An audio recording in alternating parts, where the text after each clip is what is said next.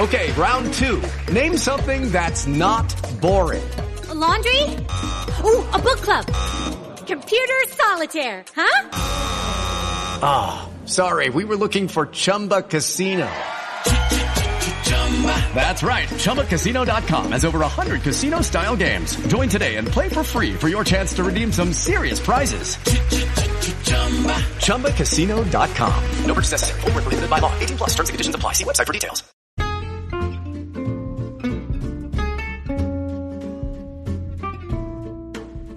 Welcome to It's a Fandom Thing, where each week me and a panel of guests discuss all things fandom from the female perspective.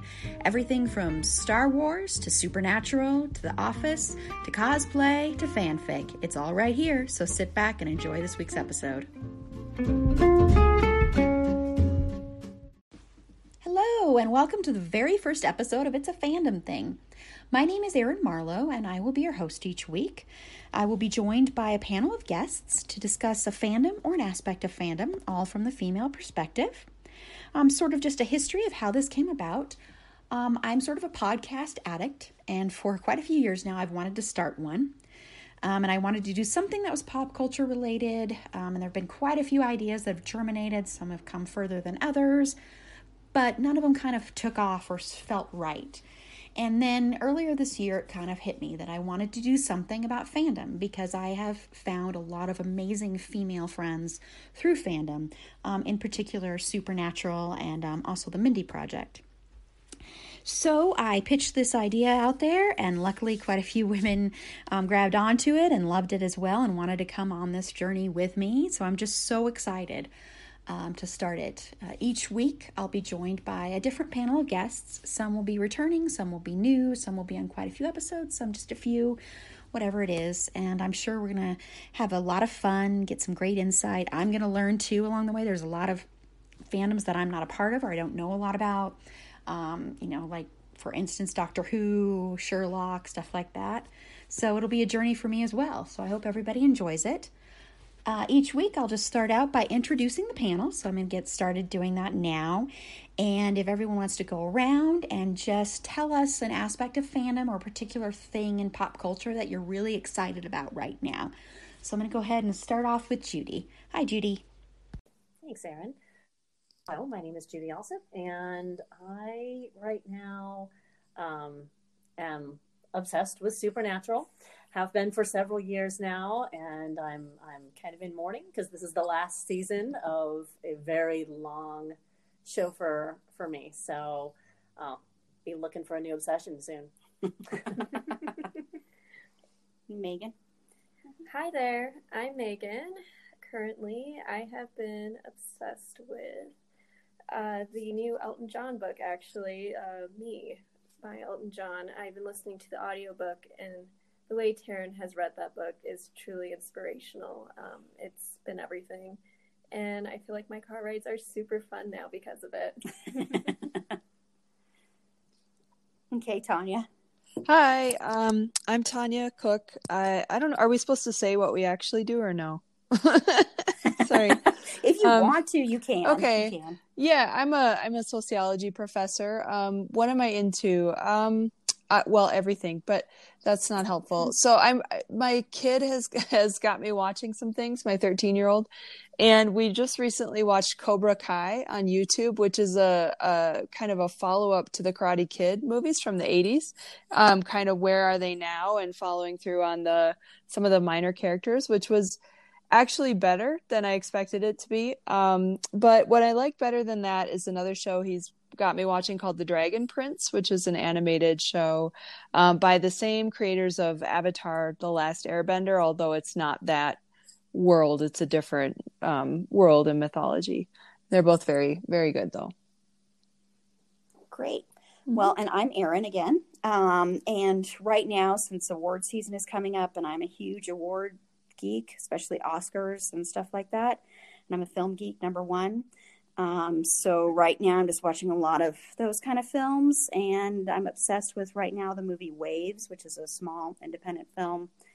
I won't go into too much about it because you don't want to be spoiled about it, but it's an absolutely emotionally heartbreaking it's just it'll break your heart and then mend it at the same time. So it's an absolutely beautiful film, and I really wish more people would go see it because um, it's really just something special. So that's what I'm into right now. Um, yeah, so now let's go around. Um, and since this is the very first episode, and we just kind of want to just introduce everybody to fandom and what fandom is and what it means to everybody, um, we'll go around again and start with you, Judy, and just sort of what was the first fandom that you remember being involved in, or the first thing that sort of drew you in, um, and then just talk about that a little bit and what fandom means to you personally. Sure. Uh, well, I always remember being passionate about things. You know, whenever I find something that I love, I, you know, want to want to learn more about it and get into it. And and uh, uh, the looking back, the first thing I can remember, like doing fandomy kind of things, are the Smurfs. Probably, uh, you know, seven, eight years old. I collected the figurines. I wrote stories about them. A couple of friends and I would get together and we play with our figurines and write, uh, you know, perform sort of little scenarios and mm-hmm. stories uh, with our Smurfs. So very small fandom, just a couple of us. um, but obviously, you know, when you're when you're eight, your your world is much smaller.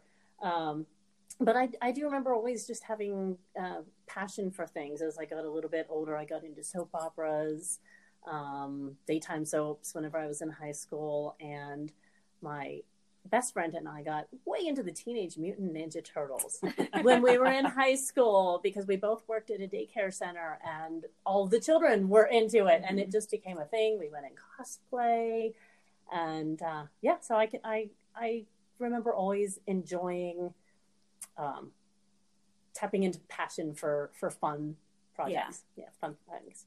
I do have to ask, what was your favorite Teenage Mutant Turtle? Raphael. uh-huh. Why was that? Hmm. I I think I liked his passion. Yeah. Um, he was he was kind of ornery, um, but you know wanted to get the job done and very serious about about being superhero, doing the right mm-hmm. thing, and all that. I think maybe I could relate to that. I always liked um, the characters who are who really really want to do the right thing. Yeah, that's fantastic. nice. Yeah. Um, as for me, uh, I started off when I was really young loving Scooby Doo. I love the idea of solving mysteries and that the fact that the female character, one of them at least, was really intelligent, really all together, putting together all these mysteries, and I really wanted to be Velma.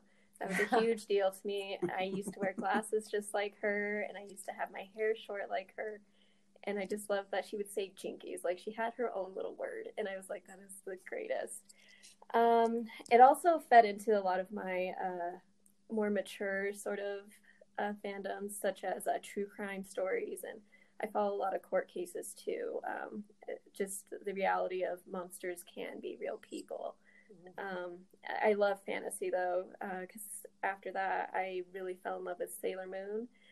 Love, love Sailor Moon, um, especially just the idea of this young girl like embracing growing up but still wanting to be a child.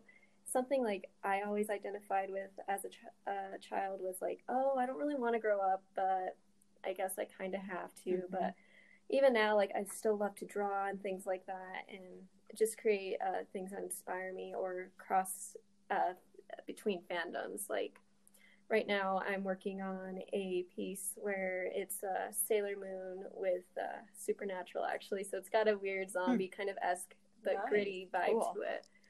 But yeah, I have always loved fandoms. Uh, they created a sense of community for me and just a huge space for creative expression. Cool. Awesome.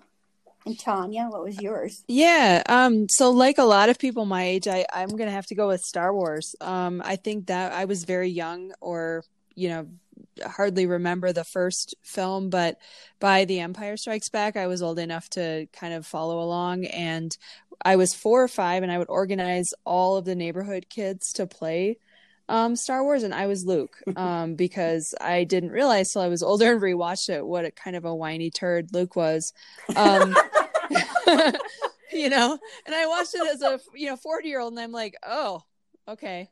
um, he sucks. Um, but like, so yeah. Anyway, I, I'll say Star Wars and Lucasfilm at at one point. Like, of course, Indiana Jones. I used to.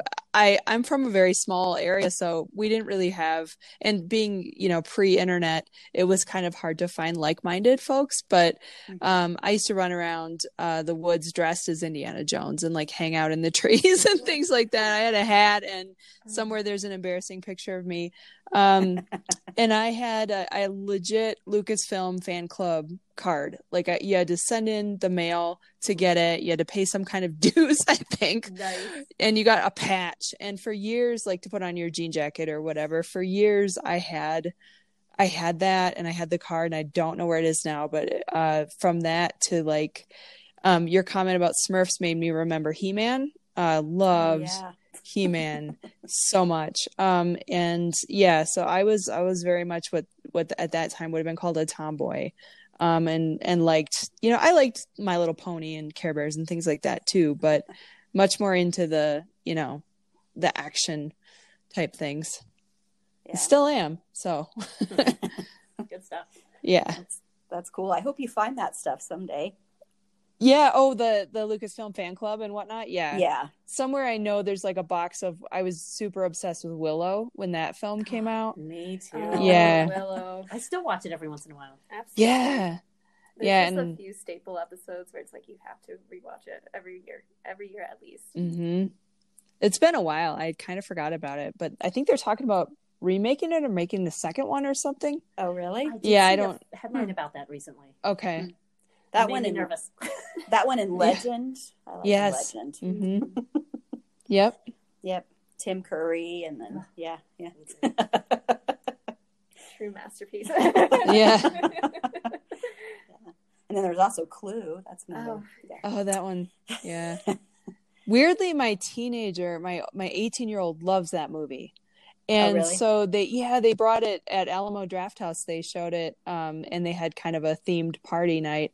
And I realized, like, I don't think I've ever seen it, and it's not Oh, you know it's not like a great movie not to be a downer but it's it's more about the atmosphere and that's what's kind of fun about some of those older shows it and and it's very it's aware of itself like it's a self-aware film of how Right, except it ridiculous was like Rocky Horror Picture Show. It's a Mhm. terrible Right. movie, but Right. it's all about the fun. well, I you know. remember Yes. when it was in the theater. I remember that you could go because it had different endings of who Mhm. did, did it, and so you could choose if you're going to see ending A, B, or C, and you didn't necessarily know who would be in there. Mm. and that was just cool just the Yeah. idea that it would be sort of a different experience where everybody would get to see a different version of it and i wish i could remember which version i saw first because that was actually at the here in um, colorado and in downtown denver there was a, uh movie theater called the tivoli because it used to be a brewery and then they turned it into a mall briefly and that failed in the late 80s early 90s Mhm. but there was a movie theater there and i remember that was like the big deal movie theater to go to and it was the hardest one to sneak into r-rated movies but they were the Nice. strictest. And that used Yeah. to be where the Denver Film Festival used to show their movies at too. Cool. Until they stopped doing that. So, um, and then for me, as far as first fandom, I mean, I've always been sort of a film um, geek. Um, and that always has been kind of just, and I didn't even realize at the time that that was kind of like this group that you could find like-minded people. But um, and I was never really into cartoons as a kid, except for um, Rocky and Bullwinkle stuff. I was always into Rocky and Bullwinkle. Uh, but I was more into stuff like um, I got into soaps at a really early age because my babysitter watched them. So I always watched like General Hospital was the first one that I watched. And then there was a time when I was watching General Hospital, Days of Our Lives, All My Children, um, and One Life to Live all at the same time. Wow. So, and every once in a while, I still turn in, tune in to Days of Our Lives. That was my Um, favorite too. Yeah, but I was really into like, um, um, like um, Family Ties because I loved Michael J. Fox. Because then I was really into Mm. Back to the Future, which Back to the Future is really the movie that made me want to make movies, Mm. um, and just made me really fall in love with the art of cinema. Mhm. Um, so definitely that one. And I always had like the Tiger Beat cutouts. of, like, Michael J. Oh, Fox, yeah. and then like we were Yeah. talking about Kirk Cameron and stuff like that. And then later it was Christian Slater, and then Oh, yeah, especially Heather's after Heather's and Gleaming the Cube, which is a little known Christian Slater movie. I know that movie. Yeah. Mhm. Yeah, yeah. I had a huge poster of Gleaming the Cube in my room, Nice. and then and then I had a huge Lost Boys poster Oh yeah. when I was young. Yeah, so I liked stuff like that. So that's kind of what. And then I think when I, once I got older, actually, is when I found more of a community in it. Mhm. Um, I always had a community with people because I used to act all the time, so I had kind of that community. But then I later found a community um, online on the old on IMDb. They used to have message boards, which sadly they got rid of. But I found a community on there for people who love the Oscars and then movies in general. And then just later in life, finding um, the Mindy Project was actually the first one that through social media that I got involved in a fandom with, and then Supernatural which ironically enough, I had no idea that it had a huge following. I had no clue until Oh, I started wow. watching it. Yeah, I had no idea. But Mhm. so that's that's what kind of was my first involvement with stuff that it's weird because you don't really know. I think sometimes when you're young that you're in something that has a fandom or has a following, especially when you didn't have social media. It was Mhm. a lot different. Yeah. Pre-internet. Yeah, exactly. Yeah, you didn't Mhm. have that kind of stuff. Um, and then I know I'm going to turn this over to you, Tanya, because I know for you that you do a lot of stuff, um, the social impact that fandom has. If you want to talk a little bit about that, because I know you run a lot of stuff having to do with that. Yeah, I mean, I, I can try to summarize that. That's probably a whole episode, but we I yeah, won't- yeah, I, have won't- that actually as a episode. I won't hijack. Um, but basically, yeah, fandom for me is I think it was Megan who said a community.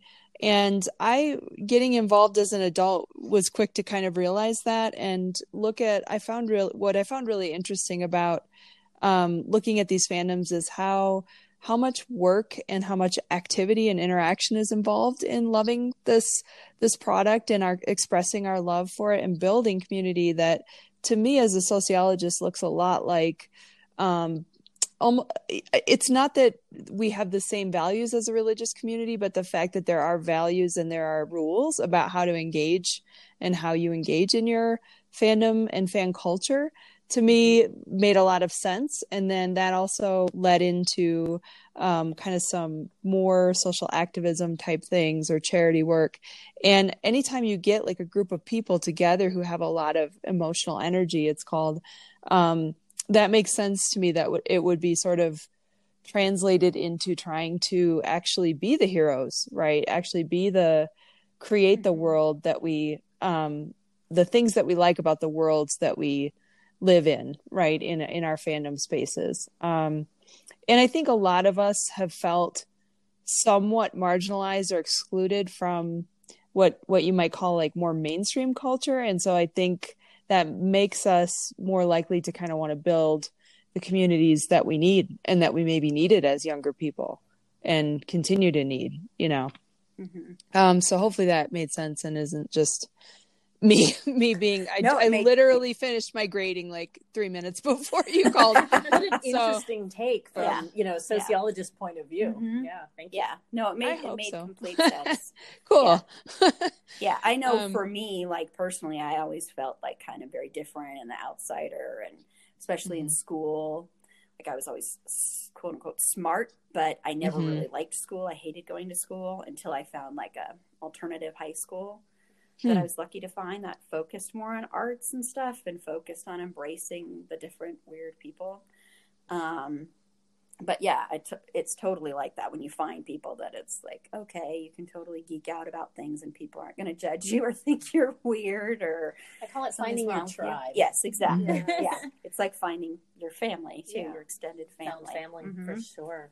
exactly yeah um and so you know there's a lot of fandom facts like we kind of went over just what our first one is and there's probably people have totally different views on it um and since this is going to be kind of a podcast that's mainly going to be focusing on fandom from the female perspective um and we'll have episodes down the line talking about uh, representation and what it's like to interact sometime with sometimes with fanboys um, or having a lot of mansplaining done to you. in certain fandoms.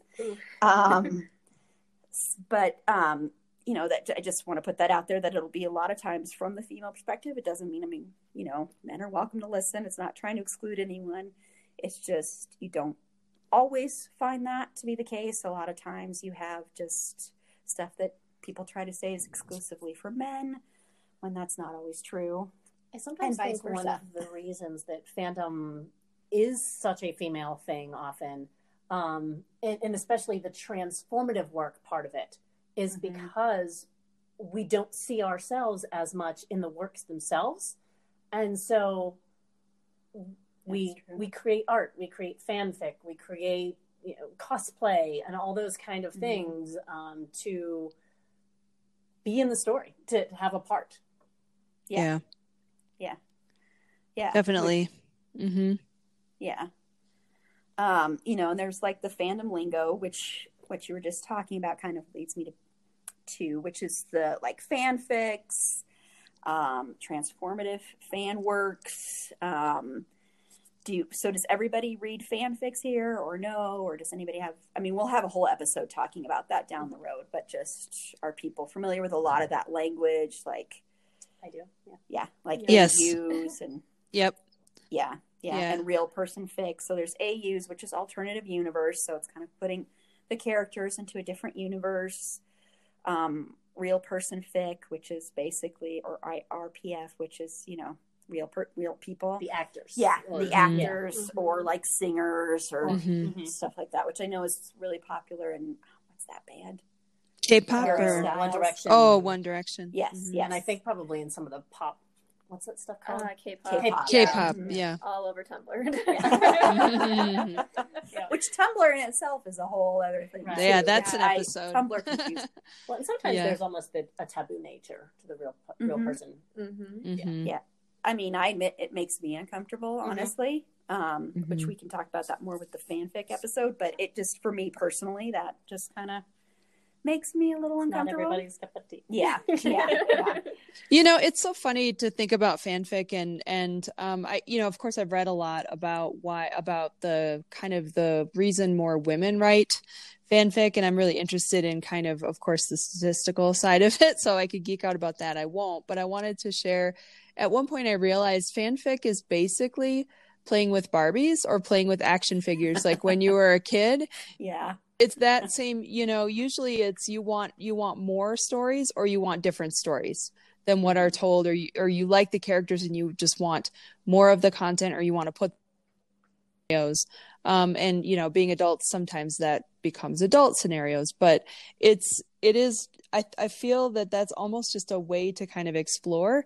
And then um i don't know if you're familiar with the the fangasm um folks who are Yes, academics who write about supernatural and they they actually had a great chapter in their their more kind of academic-y book about fa- writing fanfic as therapy as like a therapeutic Mhm.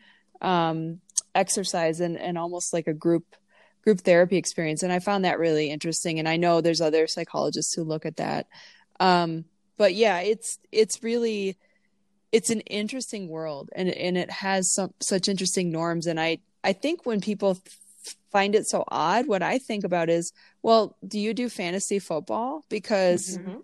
I don't really think this is different. I mean, I'm not going to win money, but it's like, Well, not- you never know. I mean, yeah, some Yeah. people get theirs turned into movies. I That's mean, That's right. Shades of Grey, Right. and Oh yeah. actually, back to um, so one of the fandoms I'm involved in, Xena, Xena Warrior Princess, Mhm. kind of came, you know, was right when the internet was getting going, and there was fan fiction written, and one of the writers of the fanfic actually ended up writing for the show, and that's, and as far as I know, that's the first time Huh. that might have happened, but um, that I'm aware of, but that that has happened in multiple uh fandoms Hmm. since then, Interesting. which I find that really interesting. Yeah.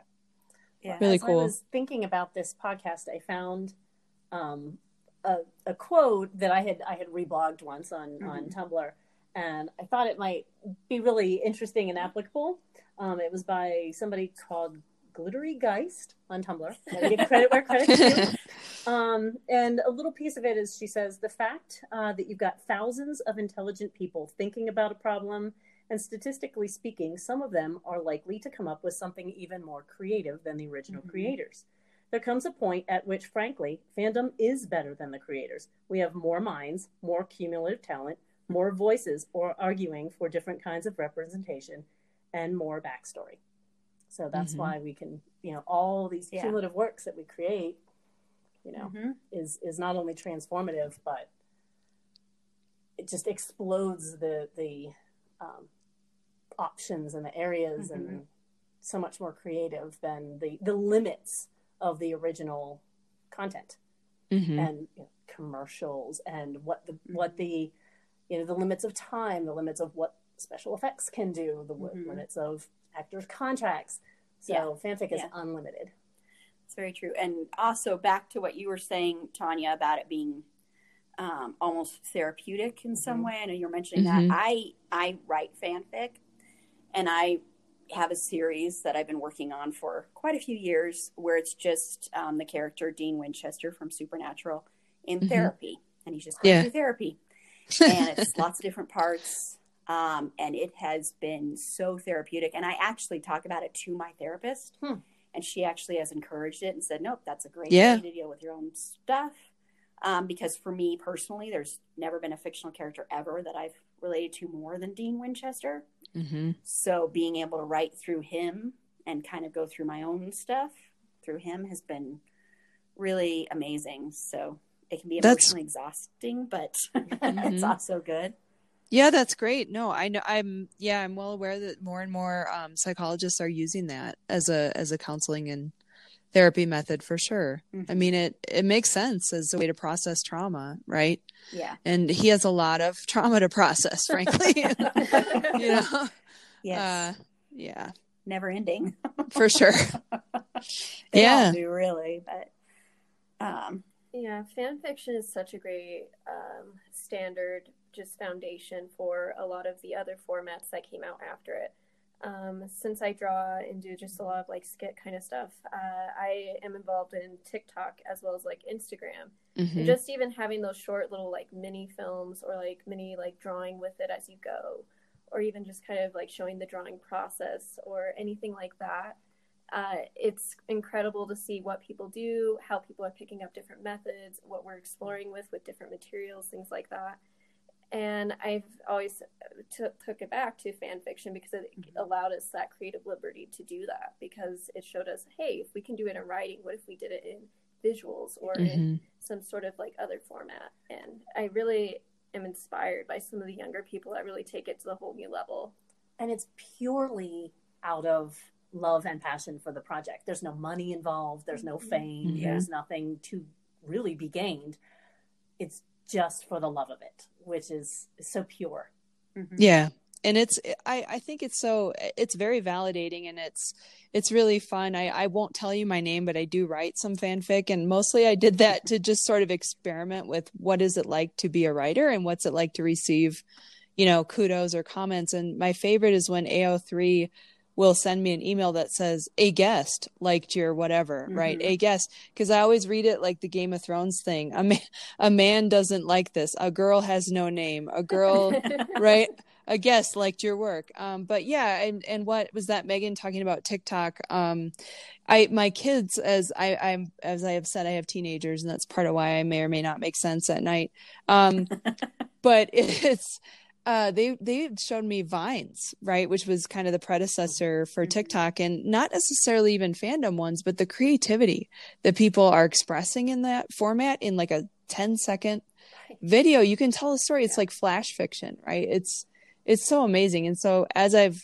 gotten tenure frankly at my at my institution i've tried to incorporate more fandom practices in my classes as an option for a way for students to do homework and express what they learned that isn't a traditional like let's sit down and you know crank out this research paper i mean we still do that but then i also get to read like black panther comics that my students wrote like based on um, a different character character that didn't get as much attention in the film or something. So it's it's super great.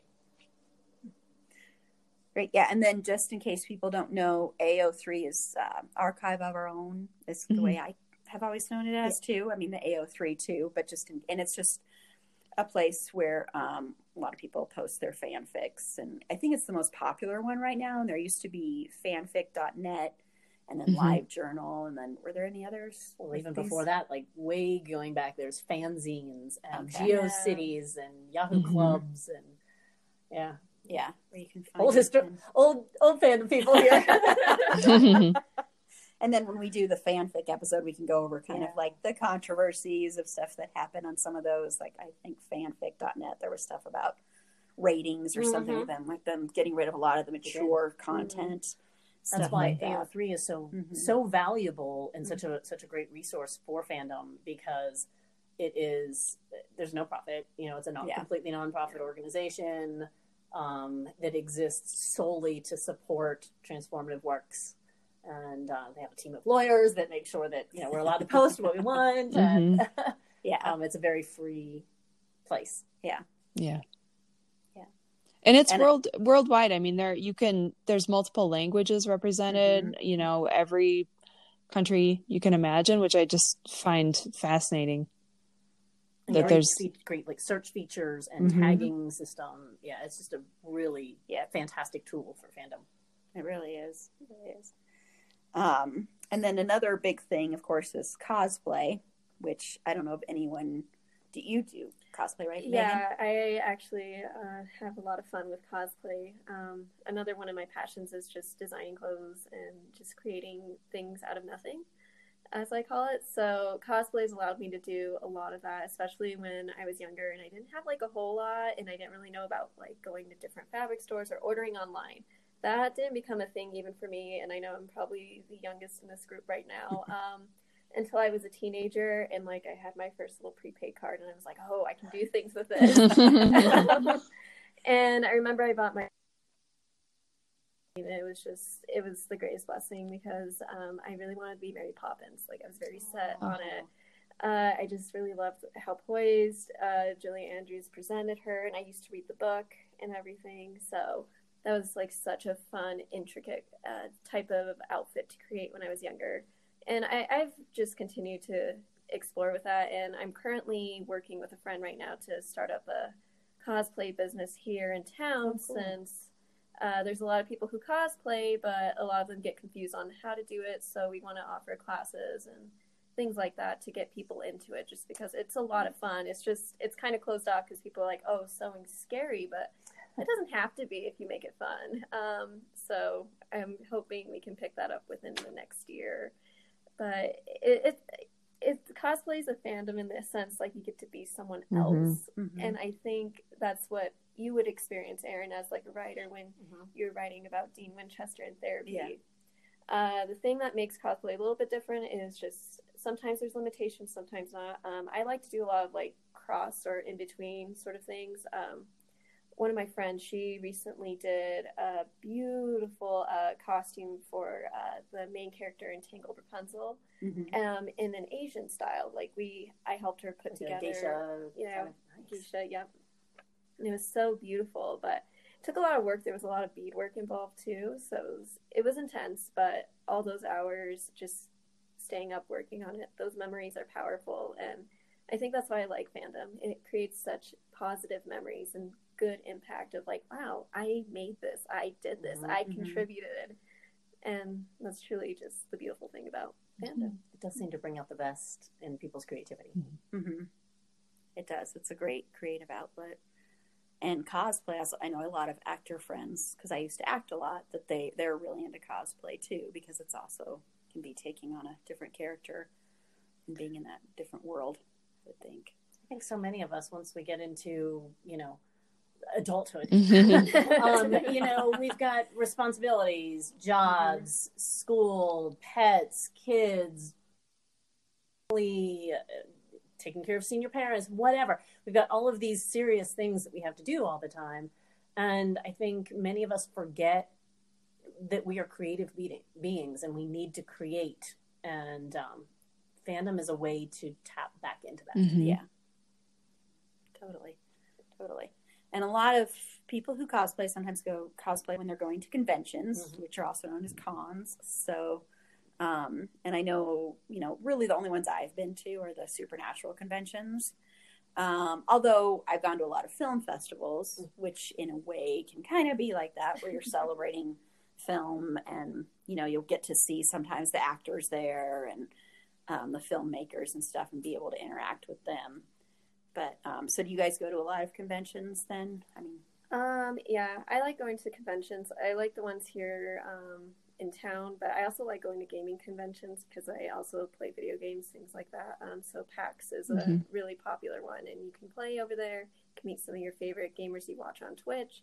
It's a really fun convention just because it's a lot more interactive. Uh, some of the conventions, it could seem kind of like you need to pay this amount of money in order to go in and do certain things, and PAX isn't nearly as um, uh, I guess money focused. Mhm. It's more about the community in that essence. Uh, how about you though, Judy? How many have you gone to? Um, yeah. can we, can we Yeah. admit that out loud? Um, yeah, most most I've been to a bunch of, of supernatural ones, um, and some just regular, you know, sort of generic comic cons. Mm-hmm. Oh, I guess we're not allowed to call them comic cons anymore, like fan pop culture cons. Mm-hmm. Um, but honestly, the one of the very favorite cons that I've ever been to was a tiny little fan thrown and put together con. Um, it was for uh, fans of Supernatural, specifically those um, who ship, and I know we haven't talked about that yet, but typically those who are fans of the relationship between Dean and Castiel. And it was, they did it three years running. Um, and each year there was 150-ish attendees and it was so small and intimate and supportive and just the most fun loving casual atmosphere um, probably the probably my favorite con ever even though i've been to these big you know Yeah. expensive supernatural Very expensive. Yeah. it, it, because it's it, again it's just the pureness Yeah. of people getting together for the love and passion of something that they they Mhm. really care about Yeah. Yeah. Which is why I've always loved film festivals. mm-hmm. Yeah, cons are amazing. That's that's a big part of my research that I do actually is to go to cons and and experience that um that atmosphere and what it's like to interact with fans and you know growing up that just wasn't an option for me. Um so my first one I did finally find it. I found some random Star Trek convention in when I was in high school and that was my first experience. And then after that it was until I think Denver Comic-Con in 2014 was my was my next one. And and I just loved it. It's and since then I've gone to several. Um, but I agree with uh, Judy. You're, you know, for me, my favorite experience is actually not. It's a con and it's not a con. It's um, called uh, Xenite Retreat. It's for fans of Xena Warrior Princess, and it's essentially adult summer camp for.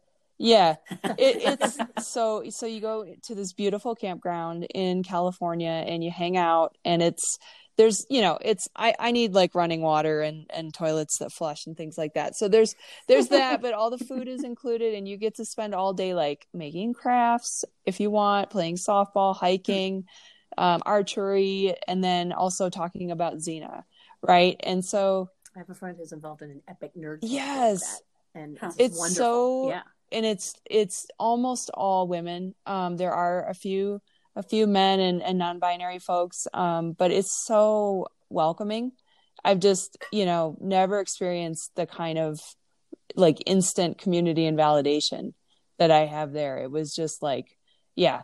And then i went back this year and when i walked into the hotel the night before we were we we all get on a bus and like ride up to the campground I walked in and and um a hundred people turned around and yelled Tanya like yeah like what okay place where everybody knows exactly your name. yes yeah and it was just and that everyone is greeted like that so it was it was just wonderful yeah so that's my favorite but, Mhm. Cool. I love how everybody's just like Oh, good. smiling. I know, that's Good, about yeah. everybody. everybody does have these big That's grins on their faces oh yeah That's true. Yeah, just the well. That's again that family extension of just feeling welcome and finding your tribe, like you said before, Judy. for sure Yeah, and then that brings me to when you were talking about Xena and stuff, and we've talked about Supernatural. Um, there are lots of different fandom names, like uh, the SPN family for Supernatural, for instance. Um, yeah. Mhm. and yeah and then um, and then you had on your X Files with PH. Mhm. yeah but if, if, those were um fans of uh The Oh my gosh, X-Files? yeah, the X Files, yeah. But P H I L E S and Potter Files is Mhm. another one. Mhm. I'm trying to think of some of the other fandom names. Yeah, but- trying to. Well, for uh, the Mindy Project, we were called Mindians. Mm. um, yeah, and I'm sure there. I mean, I don't know if there are any for like The Office and stuff like that. I don't know I if there. there are. I mean, there's got to I be some name. a I just haven't heard them before. um, you know, but they're of course, you know, they're just kind of abbreviations usually of whatever um, the name of the show is. Or I know that even when I was with doing the IMDb boards, the Oscar Buzz one, we were called buzzers. Mhm. Um, you know, and that wasn't even like necessarily like that wasn't a show. That was just more people that were into a certain thing. Um, although the Oscars are a show, so but yeah. yeah, there was that, and then so that kind of there are message boards, which we I, message boards aren't really much of a thing anymore, are they? I mean, I'm just trying to think because that was a big thing before. I think the instant gratification of just commenting on Yeah. things uh, has taken away just kind of the fun of Mhm. message boards in a way. I mean, there's Reddit. Which Yeah, is that's still true. a thing. That's um, true. That sort of That's message true. Mm-hmm. boardy format. But I think that uh, Tumblr and like Instagram and some of Mhm. those have And become and- have become really Mhm. the fandom homes. Yeah, yeah, because it used to be message boards. You'd go on there. I mean, even for soaps, they'd have message Mhm. boards and different communities for different, you know, pairings that you liked and stuff like that. Um, yeah, but I know um, years ago I was involved in something called Project Greenlight, which was started by Ben Affleck and Matt Damon, which was the screenplay Mhm. competition and we became a whole community there too and that was all through Hmm. message boards and sometimes like ben affleck would come on there and it'd be a big huge deal Yeah. um, and he's super super smart i will say that um, Fandom is so different with the advent of Mhm. the internet. Before yeah that, exactly you had to subscribe to Mhm. fanzines. Yeah. And Look and the get, magazine. get your badges from being a part of the uh, you know the Lucas Yes. fan club. Yeah, and that sew it on your jean jacket. Um, your exactly. frosted you know, jean the, the internet has truly changed Mhm. fandom. Um, I've made so many friends that many that I've never met in person, but I feel Yeah. like are are Mhm. close friends. And then when you go to a convention and you finally meet these people in person, it's like it's like coming Yeah. home. Mhm. You know, it's it's really cool. Yeah, and that's the thing is that sometimes people say, well, that's not real because it's on the internet. So you're not really friends. They're not really your friends. But I, I agree that's mean, not. It's shifting a little bit, um, especially with like actors that do it now too. Um, a great example is actually from the SPN family, uh, Misha. He regularly live streams on Instagram and all these different platforms, and I think that's how he started his idea for uh, Geisha, or yeah, uh, Geisha Wish. Um, I Gish- am- GISHWHES. Ge- yes, that. I have not done one of those yet, but I'm always like interested watching it, and I'm like, ooh, that's a very interesting concept. Um, and he just started just by talking to people, Mhm. and occasionally now he'll like he'll get like a burner phone in essence, and he'll start messaging people, especially if he has like his certain Mhm. screenplays or whatever. He's like, I'm gonna give these away, but you gotta like talk to me and like show me like what Yeah. you know and you show me your creativity. And I think that's cool because you get to almost be like, hey, like I'm I can actually interact with these people in Mhm. real life and see them as people and not just as the character and how they created this fandom to be more than just like this one story. It's like this whole universe of like this is how this person became this character. And I um, really enjoyed that, especially when um, they did the Scooby Natural uh, episode. Seeing uh, Dean Winchester uh, a voice Velma was just the funniest thing to me, and they had to change the elements, obviously, but it, it was great, and I felt really close to the show at that Mhm. point. It's really funny you should say that uh, about um, Misha and his role in in fandom because I'm actually writing an article right now about about celebrity leadership in terms of charity work and and that's you know that's our biggest case study but we're we're actually looking at that and using sociological theory to connect that to like the growth of fandom based nonprofits.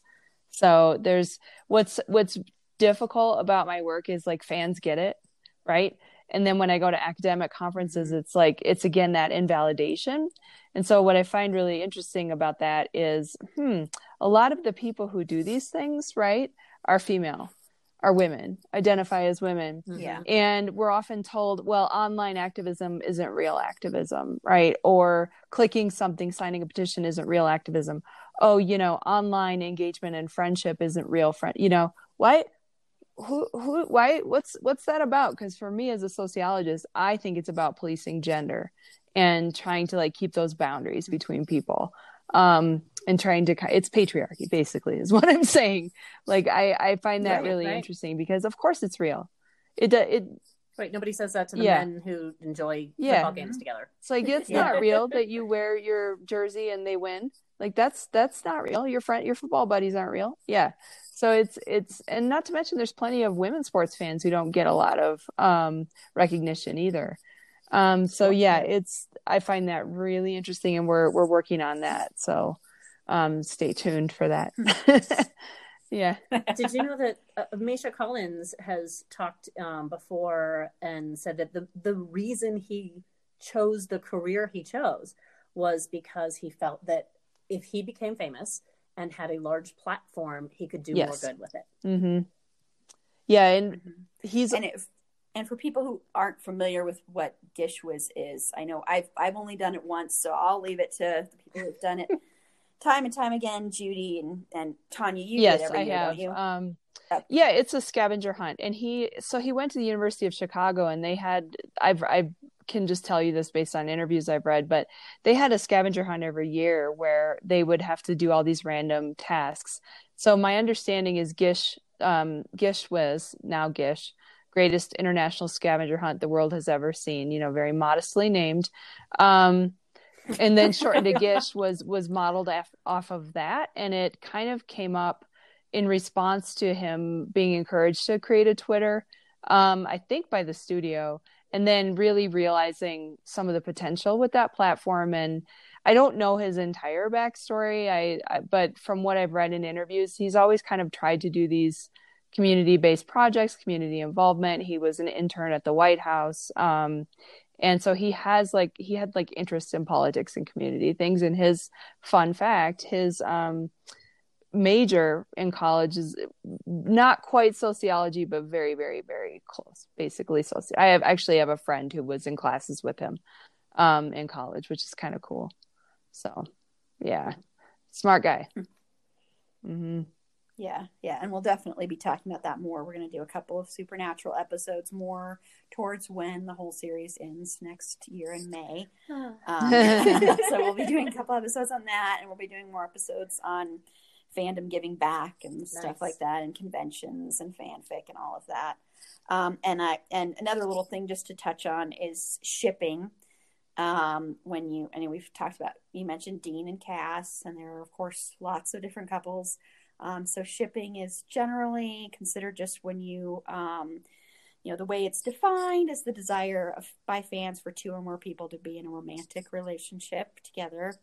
Um, you can have your OTP, your one true pairing, so the one that you really, really love. And there's also the no TP, which is not one true pairing. Got a couple you of don't want that to be together.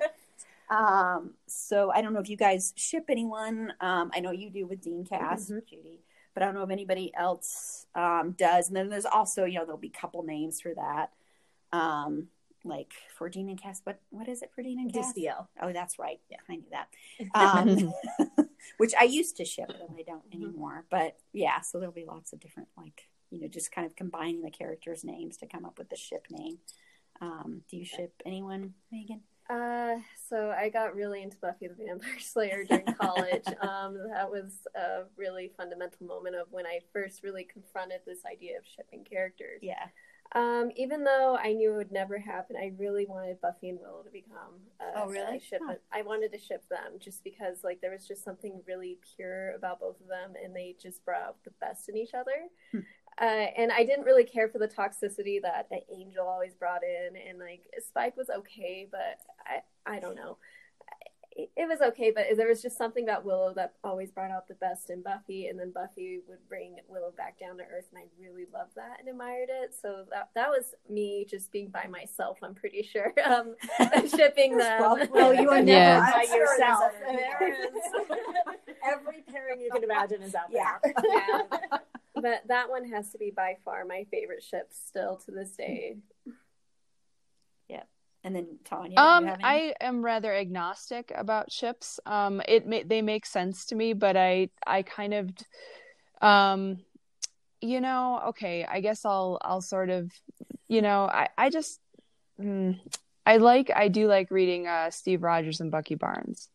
Um yeah. popular one. I that Yeah. makes sense to me. Like I don't but I I want to be cautious because I think people get confused about shipping because there's people who get very um enthusiastic about it and then read it and everything and like insist that it must happen on the show right? And i and i don't i mean that's that's their business but it's also there's other folks like I, where i would put myself in this category where it's like it makes sense to me but i don't necessarily need it to happen if that like i Mhm. get it. I think it's there. Um there's potential there. Mhm. um and it would be lovely i don't necessarily need it to happen to be happy. But then there's other ones where i feel that they're they're really it they really are doing everything except making it very overtly canon. And the one that i'll say there is xena and gabrielle. Um because that Right. and it's interesting being being someone who identifies as as straight. When i watched the show back in the day i did not necessarily pick up on that. Um but when i rewatched it i went oh my god okay you know what how did i how did i not see this? Um and i guess that would be my own sort of you know heteronormative bias in that case but like literally in season 2 they get in a bathtub together right? And i'm like you don't you know I, I don't like take a bath with my friend when she comes over. Like that's not a thing that we do together. I mean i'm sure if we had to but it was it was a very it's pretty obvious. And then the show even goes I, I feel like I can spoil a 20 year old show. So um, the show even goes, you know, they pretty much by the end of the show are are soulmates. Um, and they're they're it's everything except overtly saying I love you, we're married. But they they say I love you. Um, I think some of that might have been the yes, time yes, as well. Like if if Xena was on today, I- I don't think they would be able to not make that a correct. canon And I think that I don't know, but I think that's part of why it didn't get rebooted because the people wanted to have it be a, a um a same sex couple, and I don't know if the studio didn't want that or something. I, I that's probably totally speculation, but uh, yes, I agree. I think Well, that's a whole it's- Yeah. episode that yeah, we could talk Yeah. exactly. Yeah, queer baiting is a whole Yeah. thing we Yeah. could definitely Yeah. talk about in a whole different. Yeah, we could do a long episode. but yeah, I definitely that. I definitely ship those two. So I'll say that. I'll commit to that ship. I'll go down with it. yeah, and I mean, I I ship a lot. I'm big into that kind of. Um, it's hard for me to pick my number one. Um, I mean, I always shipped in soaps, of course. Mm. Um, That's probably one of my yeah, yeah. probably one of my earliest ones actually was from the show Moonlighting. David Yep. and Maddie. I just love Ugh, them. So I just I loved Bruce Willis for years because of that show. Um, and then uh, more recently, of course, Jim and Pam Yeah. from The Office, but also um, I'm a huge Queer as Folk fan, the U.S. version, and I loved Brian and Justin. Um, to me, that was like one of the hottest couples ever, and it's also a controversial pairing because of, there's a huge age difference between the Mm. two of them. Um, and then also from that same show, I liked Michael and Ben. Um, but yeah, Brian and Justin, that was a whole thing that's like a big, huge deal. And I, I have on their plan to do an episode about queer as folk because that was a very interesting thing. I mean, that was a groundbreaking Mhm. show because you didn't see Right. like men being basically shown as sex objects in the way that they are in that show. Um, and it's very, very, very explicit um, sexually. And then it also had a huge female following. I think even more than than Mhm. men, um, even more than gay men, maybe. Oh no. Okay, I thought I disconnected there for a second, but okay, I think we're back on. But yeah, so that's why I want to talk about that one sometime, just because there's controversy around it, and it's it's my personal all time favorite show. Um, but yeah, so I had a lot of shipping on there, and we'll definitely have to talk about that more. And the queer baiting, like with Dean and Cass, um, a lot of people have talked about how that is queer baiting, which um, I don't know if anyone wants to explain that, maybe better than maybe I can, but what exactly that is when a show does that, just briefly, and then we can. I mean, uh, briefly, it is kind of when the subtext is obvious enough, um, but but they never have any intention of making it actually happen in the show. But they're they're uh, showing enough romantic hints that the to, to get a queer audience Mhm. and keep a queer audience, but they're never actually going to follow through. with, right? it. With no intent of it Mhm. actually happening. Yeah. Yeah. and that and that's Yeah. yeah and that's why i think and i don't i like to like refrain judgment from even sometimes the more intense Right. shippers because like for me like i mentioned being being a straight person i don't i see relationships like mine represented all the time right and that's my privilege so it makes sense to me that people would really really want to see different kinds of relationships that aren't represented and that's that's also what fan fiction is about right having that Mhm. that representation or making something better right? Um yeah. yeah. because i've i've definitely read fics that are as good as an episode if not better right? That are plot based and really wonderful. Anyway i know that's not Oh, quite the queer baiting but i think that's a way for some of some people to respond. I i once heard um shipping and fanfic described as I forget the term for this in architecture, and so this isn't my idea, but I'm just going to share it because I'm a teacher, so we're going to learn something. Um, but like, so you know how you'll, um, I think it's called a desired pathway. So you'll be walking, and there'll be a sidewalk, but then there's like a trail worn in the grass, which is where people actually walk, and that's where they want the Mhm. sidewalk to be. But instead, some designer has built the sidewalk in a different place. And so I heard someone give a great presentation that said fan fiction and shipping is sort of analogous to that, right? Where you you know, we want this, we want the path through the grass, but you're making us go on the sidewalk all the time. Um, so it's kind of interesting to put that in that in that perspective. Yeah, and then you know a lot of t- with the queer baiting thing, what that made me think of is just with the T TPTB, the powers that Yeah. be, Mm. Um, which are sort of the people in control, the people behind the scenes, the creators, the uh, showrunners. For a lot of shows, those can change over time, and then the shows take a different direction. Um, Yeah, sometimes you can Yeah. feel different Mhm. seasons just have a total, totally different yeah, tone, yep, and it, it it's incongruous to Mhm. other ones. yep. Like they forget canon, which is Right. a whole Oh, different boy. thing where we can talk about and Yeah. Stuff like that. Especially fanon. especially long shows that have been on a Mhm. long time. Like yeah, Yeah. like Supernatural. Exactly. for 15 instance. years. It's hard Yep. to remember every episode. it's so funny whenever I'm writing something about Supernatural, I ha- I go to SuperWiki, and uh, the show Oh, uses all the time. SuperWiki to reference itself because they can't remember their own canon. You know, like it's so. I think that's so that's such a great resource, and that's again another like fan based initiative, right? When you've had something that has all that rich history, and you've got to have an archive essentially to manage like just what happens related to it. Yeah. And then the other Yeah. part of it, I think we should mention too, with the powers that be, is just capitalism, like ca- the capitalist structures of entertainment as an industry. I mean, you've, you're, they're also constrained by, you know, who's going to buy airtime, right?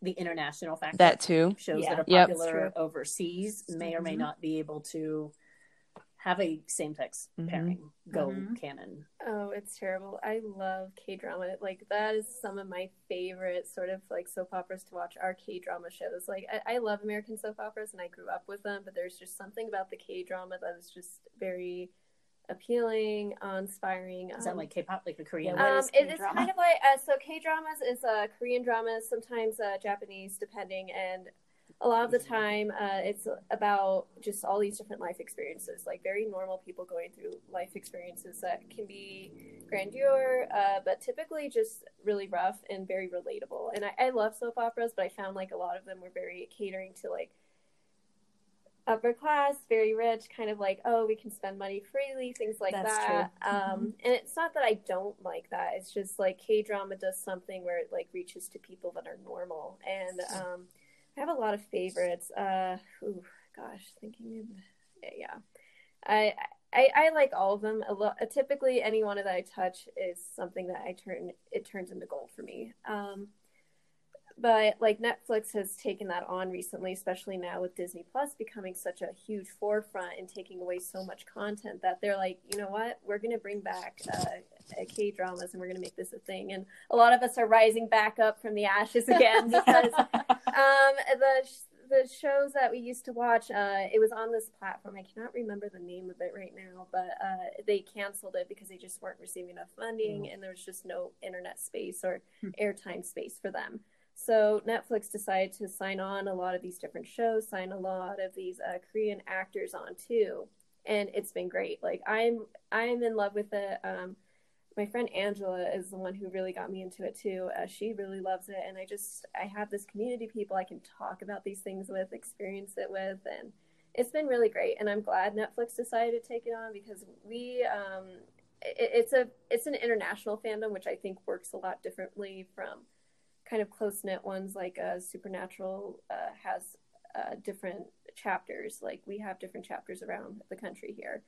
Um, when it works on an international uh, level, though, a lot of it's done through uh, just talking on phones, internet. So we really have this huge value over internet friendships, and um, I I am really happy that Netflix took the leap to trust K drama because they're actually doing better than what they had anticipated after Disney Plus happened. Um, granted, it's not super ideal, but I mean they're still thriving, and I'm actually impressed that how well and uh, how well they've executed some of their K dramas, and they're not so sexually based or uh, this idea of like only one set of people can experience. Like it, it focuses on a lot of different aspects of Asian culture, regular, um, just life events. Cool. Wow. See, I'd never even heard of it. Yeah. Honestly. Yeah. yeah. See, learn something new. Yeah, I've written that down for something that we could probably do. A Oh yeah. episode It's on that. that's just huge that. worldwide. Yeah. Hmm. Mhm. Yeah, see, um, see, I love that you can learn new, different things. Just because you're involved in it doesn't mean you know everything out there.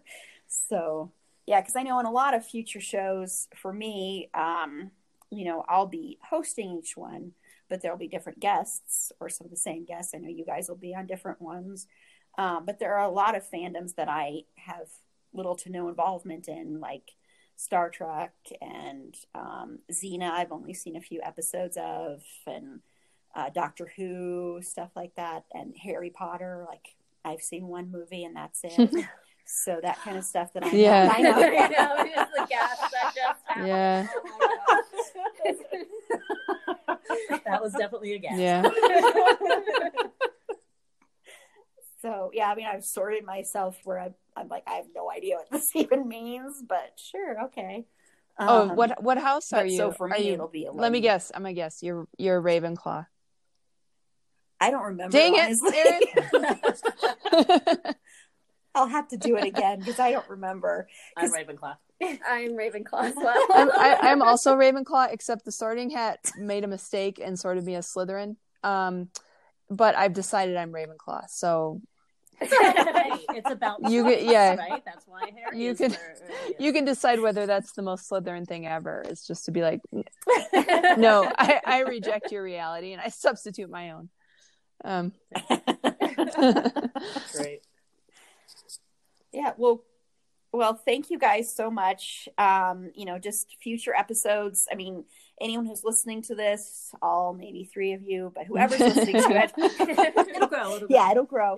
Um, you know, just give feedback of ones that you'd like to see covered, different fandoms, everything from movies to even music, um, or if there's any topics you want covered. Um, I have a whole list of things, but that doesn't mean, you know, that there's not stuff out there that I haven't thought of. Like, for instance, the K drama stuff. I hadn't even thought about that um, because I hadn't heard about it before. So, anything like that, you know, you want to bring up or just let us know. Um, at the end, I'll tell you where you can follow us on Twitter and um, you can follow us on Facebook um, and everything like that. And we even have an email where you can email us as well if you want to do it that way. I know a lot of people don't email anymore, but it's something you can do um, for future episodes. And the big one that we've got planned next is Star Wars, since um, the final movie is coming out here Oh this coming week. Correct? Right? It is Yeah. So I can It's, feel it's like nine days or in. something. Yeah. Yeah. Everyone's nerves are setting in, but the excitement and I, I love this element about it too. It's just like Star Wars is always that one little like heart stakingly like wow, it's about to happen, and Yeah. and it affects everyone. I I mean, I met people who pretend that they don't, but then you see the look, and I'm like, yeah. I just rewatched the last the last movie two days ago just to remind Mm-hmm. myself where we left off. So yeah, Yeah. it's everybody. Yeah. Well, great. Well, thank you so much again, guys. And, um, you know, Thanks for we'll hosting. Yeah. and It's gonna be changing. Of course, of course. No, I'm happy to do it. Um, and like I said, su- um, Supernatural Star Wars will be the next one. Um, and then we're on to the new year. Um, and I'm hoping to have these out every week. Um, the Star Wars one, I'm not sure that'll be in a week, but hopefully, um, we might end up having that like divided into two different episodes. I have Yeah. a Before feeling. the before the last movie and after it might Ooh, not be that would be really fun. You know. So, um, but yeah, um, so if we want to go around, you guys can say where to find you guys on on the internet. If you want to be found, you don't have to be found. If you don't want to be found, that's fine. Um, I'm with if you do Tanya. I like the found- anonymity of Tumblr. Yeah, no, I'm very much an anonymous person. I know I come from. Everyone's like, no. Yeah. I know, like my generation loves being seen and everything, but I'm just like, I like to watch you all do, it, and I'll put it anonymously. Yeah. you can i mean i'm fine with mine because i have a i have a um study page so you can find me on twitter at at a k capital and then n nerd fighting um at ak nerd fighting for always keep nerd fighting um you can also just find me on facebook all the time talking about what my kids do with toilet paper or not in the house so yeah okay, Great. Well, thanks, Tanya. And then, um, and then I know you don't want to be identified either, Judy. Is that correct? no, I meant like found on like oh, I, I mean, my Facebook is just like family and friends, so yeah, that's Yeah. okay. okay, okay. Um, and this is Erin, and you can follow me on Twitter. I'm E, capital E, April Beauty. That's all one word.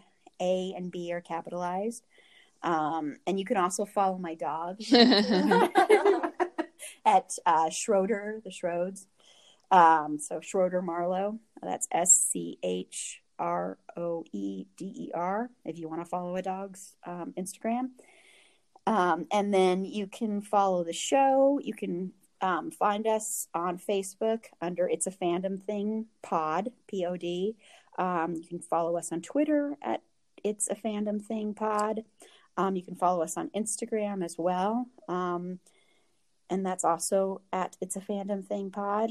Um, and if you would like to email us anything, feel free to do that. That's um, It's a Fandom Thing Pod at gmail.com. Um, so feel free to do that if you have any show ideas, any feedback, anything you want to see, um, anything we might have missed, anything you'd like us to go over, any corrections if we got something wrong. Um, feel free to let us know that. And um, just tune in next time because it's a fandom thing. Thanks, guys. Bye. you.